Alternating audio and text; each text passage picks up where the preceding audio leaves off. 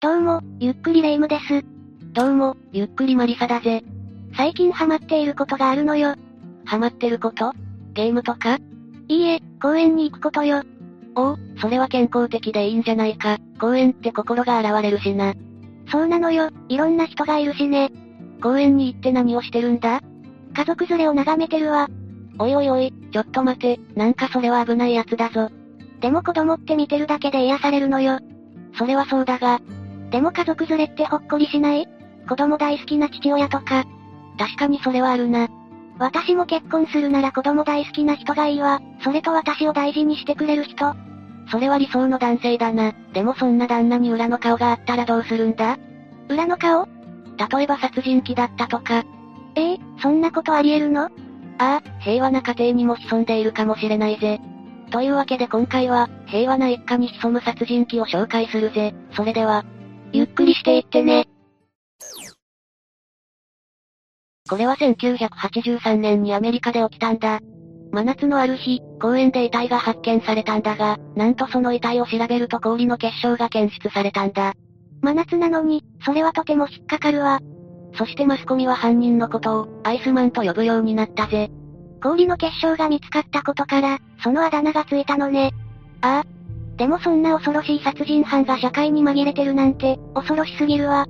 そうだよな。でもこのアイスマンには表の顔もあったんだ。殺人犯であるアイスマンが裏の顔よね表の顔って殺人犯とは程遠い、父親の顔だ。父親恐ろしいよな。平和だと思っていた家庭に恐ろしい殺人犯が潜んでいるなんて。それは当たり前に怖すぎるわよ。それじゃまずは、事件の全貌を解説していくぜ。事件が起きたのは1983年9月25日。アメリカニュージャージー州オレンジタウンのとある公園で、まるで生き倒れたかのように横たわる男の遺体が草むらから発見されたんだ。警察は最初、ホームレスが生き倒れたんだろうと思っていたんだ。生き倒れたかのように倒れていたんだものね。しかもホームレスの生き倒れなんて、ありえなくもないわ。過酷な環境で生きているからな。だが遺体に不審な点が見つかったんだ。不審な点後頭部が銃で撃ち抜かれていたんだ。それはかなり怪しいわね。ああ、それを不審に思った警察が遺体を検視に出した結果、あれが検出されたんだな。氷の結晶ね。その通りだ。さっきも言ったけど、9月真っ只中じゃ、真夏も真夏よね。そんな時に見つかった遺体から氷の結晶って、どういうことよ。しかも遺体を調べると、もう一つ衝撃的な事実が判明したんだ。なんとその遺体、1年以上前に殺されたものだったんだ。ええ ?1 年以上も前 ?1 年以上も前じゃ、遺体も腐敗がかなり進んでいるわよね。普通はな、だがこの遺体は腐敗は進んでいなかったぜ。そして遺体からは氷の結晶。つまり遺体は、どこかで冷凍保存されていたってことその通りだ、9月真っ只中に発見されたのに、遺体からは凍った形跡。自然死に見せかけるために犯人が隠蔽工作をしたと推測し、警察はすぐに捜査を開始したんだ。でもどうして遺体を冷凍保存なんてしたのかしら死亡推定時刻をごまかすためだろう。遺体の状態からいつ亡くなったのかを判断するやつね。ああ、死亡推定時刻は遺体の体温、胃の内容物。死後硬直の具合などを参考に、被害者がいつ亡くなったのかを判断するものだな。亡くなってから長期間経っている場合は、肉の腐り方や骨の痛み方からも判断することもあるぜ。サスペンスドラマやアニメでも、死亡推定時刻は絶対と言っても良いほど出てくるわよね。そうだな、だがこの死亡推定時刻は、簡単にごまかすこともできてしまうんだ。例えば水の中や土の中などの環境に置かれていたりすると、死亡推定時刻がずれてしまうんだ。暖房や冷房でも簡単にごまかせるぜ。身近にあるものでもごまかせちゃうの腐敗のスピードも変わるからな。温めれば死後硬直を早めることができるし、冷やせば遅らせることができるんだぜ。この遺体も最初は亡くなって数日かと勘違いさせてしまうほどだったものね。だが本当は亡くなってから1年半も経った遺体だったんだ。恐ろしすぎるわ。さらにこの遺体の他に、5人の遺体がニューヨークで発見されていたんだ。それは同一人物による犯行なのああ、同時期に発見されているし、この6人には2つの共通点があったんだぜ。それは一体何なの6人全員がある日突然失踪したことと、失踪の直前にある人物に会っていたことだ。気になるのはそのある人物ってところね。まあそうだよな。警察もその男が6人を殺害し、死亡推定時刻をごまかした上で遺棄したと推測。そして犯人にアイスマンってあだ名をつけたのよね。ああ。それでこのアイスマン、一体どういう人物なのよ本名はリチャード・ククリンスキー。ククリンスキーは殺し屋で裏社会でもかなり有名だったそうだ。殺し屋とんでもない奴じゃない。だがさっきも言ったがククリンスキーには表の顔があったんだ。家族思いの父親でしょ殺し屋とは正反対よ。そうだな。だがこうなってしまったのは幼少期の環境がかなり大きく関わっているんだ。幼少期それじゃ次はククリンスキーの生い立ちを解説していくぜ。1935年4月11日、アメリカニュージャージー州ジャージーシティで、ククリンスキーは誕生したぜ。家族構成は両親と兄、弟と妹の6人家族だ。シリアルキラーや殺人犯は、大体幼少期の家庭環境が関わってくるけど、ククリンスキーはどうだったのお世辞にも良いとは言えないぜ。両親はアルコール依存症。さらに日常的に子供たちに暴力を振るっていたんだぜ。父と母どっちもああ、そしてククリンスキーが5歳の時に事件が起きるんだ。なんと父親が兄を殴り殺してしまったんだぜ。え、え子供をああ、しかも父親はそれを事故に見せかけるため、兄を階段の上から放り投げたんだ。実の子を殺してさらに事故死に見せかけたありえないの一言だが、むしろそんなレベルじゃないぜ。他の兄弟はその後何もなかったの残された兄弟はそのまますくすく育ったが、ククリンスキーと弟は、かなり凶暴にもなっていくんだ。暴力が身近にありすぎたせいね。ああ、弟は少女を殺害した罪で、一生刑務所暮らしとなったぜ。ククリンスキーも14歳の時には、地域で有名な不良少年を殴り殺し、さらにその仲間も次々に殺害するという、恐ろしい暴力性を発揮していたんだ。人を殺すことに何も躊躇してないのかしら。恐ろしいくらいにな、そしてククリンスキーも殺害がバレないよう、隠蔽工作をしていたぜ。父親とそっくりだわ。そしてククリンスキーは中学を中退、その後はいろいろな犯罪でお金を稼いだんだ。主にどんな犯罪を仲間と強盗に手を出したり、ポルノビデオを販売したりしていたんだぜ。だがそのポルノビデオを販売していたところに、マフィアが押しかけてくる事件があったんだ。ま、マフィアああ、ポルノビデオ販売に因縁をつけてきたんだな。勝手にうちの島で好き勝手やられたら困るんですよのやつね。そんな感じだ。でも不良少年とはわけが違うわよ。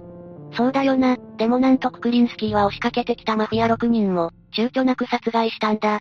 えでもそれってただじゃ済まないわよね。マフィアに命を狙われてもおかしくないわ。マフィア6人を躊躇なく殺害したという話を聞いたマフィアの幹部、ロイ・メディオ。メディオはすぐにククリンスキーを呼び出したぜ。そりゃそうよね。マフィアに手を出して、ただで済むわけがないわ。そしてメディオはククリンスキーに拳銃を渡しこう言ったんだ。この銃でホームレスを殺してみろってな。えどういうことメディオはマフィアにも物おじしないククリンスキーを気に入り、テストしたんだ。そしてククリンスキーは言われた通り、ホームレスを躊躇なく殺害。その躊躇なく人を殺せるというところにメディオは惹かれ、ククリンスキーを殺し屋として雇ったんだぜ。殺し屋として雇うかどうかのテストってわけね。仲間の仇より、その冷酷さを取ったのね。そうやってククリンスキーは殺し屋として生きていくことになったんだ。でもそんなククリンスキーにも表の顔があったのよね。ああ、ククリンスキーと妻バーバラは結婚23年目の夫婦。夫婦仲はかなり良く、喧嘩もない平和な生活を送っていたぜ。 23年。長いこと良い夫を完璧に演じていたのね。いや、演じていたんじゃなくて、心から家族を大事に思っていたんだろう。妻のリクエストを叶えるために、一等地に家を建てたりもしていたからな。そして娘にも甘い父親だったぜ。娘はカトリック系の私立高校へ通っていたんだが、有名私立ってこともありかなり学費が高かったそうだ。そしてその高校に通うのも、娘からのリクエストだ。家族の望みは何でも叶えてあげていたのね。本当に冷徹な殺人犯との差がえげつないわ。そうだよな。でも裏社会でも有名な殺し屋だったんでしょ痕跡を残すとは思えないし、どうやって逮捕するまでに至ったのそれじゃ事件にもう少し触れながら、逮捕までを解説していくぜ。事件が起きてから2年後の1985年、アイスマンことククリンスキーは、友人を通じてある男に会ったんだ。ある男名前はドミニク・ポリフロン。ポリフロンはマフィアの一員で、アイスマンの話を聞き、ぜひ会いたいと申し出てきたそうだ。またマフィア登場人物が全員裏社会の人間だからな、仕方ないぜ。ポリフロンはただククリンスキーに会いに来ただけいや、ククリンスキーから拳銃を購入したかったそうだ。ククリンスキーからなんでククリンスキーは、たまに武器の取引も請け負っていたんだ。なるほど、それでついでにアイスマンの話も聞きたい、みたいな感じかしら。ああ、最初はククリンスキーもポリフロンを警戒していたが、武器の取引を通じて二人の間には信頼関係が芽生えていったぜ。そして取引を重ねていき、初めて会ってから約1年ほど経った1986年12月、ククリンスキーはポリフロンにある取引を持ちかけたんだ。ある取引それはシアン化合物を売ってくれという取引だぜ。その取引を持ちかけたポリフロンはククリンスキーが毒殺しようとしていると、すぐにピンときたんだ。シアン化合物って毒殺に使われるものなのああ、シアン化合物は体内に入ると呼吸器障害を起こす性質があるんだ。しかも遺体からは検出されないという、とても厄介なものなんだぜ。遺体から検出されないとなると、毒殺にはもってこいってことね。ああ、ククリンスキーが毒殺とは珍しいと思ったポリフロンは、シアン化合物の用途について聞いたんだ。するとククリンスキーは、最高の殺し方を見つけたから、それにシアン化合物を使うと言ったんだぜ。さ、最高の殺し方一体どういうことククリンスキーはマフィアに殺し屋としてスカウトされてから、殺しの技術を磨くことに。そこで最高の殺し方を見つけてしまったんだ。ある日、風邪をひいたのか、くしゃみや咳をしながら街を歩くククリンスキー。ある男性がそんなククリンスキーの前を通った時、ククリンスキーのくしゃみがその男性に思いっきりかかってしまったんだ。うわぁ、最悪、人の唾とか、汚いわ。そうだよな、でもかかったのが唾だったら、どんなに良かったか。どういうことなんとククリンスキーはその時、くしゃみと見せかけてシアン化合物を男性に吹きかけたんだ。えシアン化合物を吹きかけられた男性は、もがき苦しみながらその場に倒れ、息を引き取ってしまった。恐ろしすぎる。そしてククリンスキーはその男性の遺体を1年以上冷凍庫で凍らせ、死亡時刻をごまかし、生き倒れのホームレスだと思わせるように路上に放置したんだ。それが最高の殺し方。つまりククリンスキーは、事件の手口をポリフロンに打ち明けたのね。ああ、アイスマン本人から犯行の手口を聞いたポリフロンは、シアン化合物を用意すると約束したぜ。やばい、また誰かが犠牲になっちゃうわよ。だがそれからすぐ、ククリンスキーは逮捕されたんだ。早速詳しく解説していくぜ。1986年12月17日、ククリンスキーはポリフロンから約束通り、シアン化合物を受け取り、すぐにその場を去ったぜ。ククリンスキーの手に渡っちゃったわよ。ああ、だがその2時間後、ククリンスキーは検問中の警察に引っかかり、身体検査を受けたんだ。そしてククリンスキーは逮捕されたんだぜ。すごい、これでもないってくらい、ナイスなタイミングでの検問ね。いや、これはたまたまククリンスキーが検問に引っかかったんじゃないんだ。どういうことククリンスキーが持っていたシアン化合物を見ながら、警察はこう言ったんだ。ポリフロンから受け取ったものだな。って。なんで警察がそれをそれってつまり、ポリフロンが警察に情報を売ったってこといや、ポリフロンはおとり捜査官だったんだな。なるほど。ククリンスキーと信頼関係を築いて、犯行についての証言を取ったところで逮捕したのね。そういうことだ。やるわね、ポリフロン。 1年以上のおとり捜査のおかげでククリンスキーは逮捕、ククリンスキーは5つの殺人罪で起訴されたんだ。判決は最初に60年の懲役刑、その後2回の終身刑が下されたぜ。終身刑が2回も下されることがあるのね。これ以上刑期が延長されることはないだろうと、警察の判断で追訴されないことになったんだ。それだけでククリンスキーがどれほど恐ろしい殺人犯だったかが、わかるわ。それじゃ事件をまとめていくぜ。恐ろしい殺し屋の面を持ちながら、家族思いの顔も持っていた犯人によって起こされたこの事件。霊夢はどう感じた家族からしたら、父親が殺人鬼なんて衝撃だわ。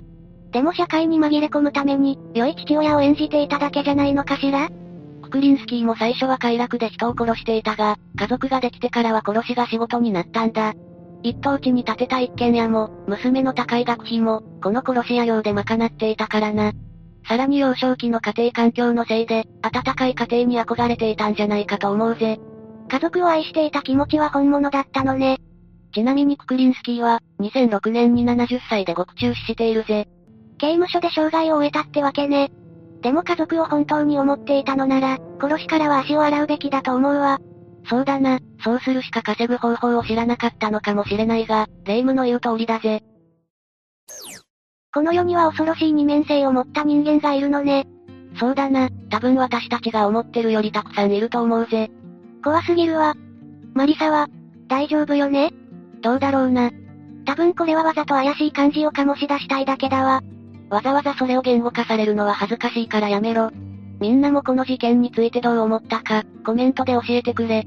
というわけで、今回は、平和な一家に潜む殺人鬼について紹介したぜ。それでは、次回もゆっくりしていってね。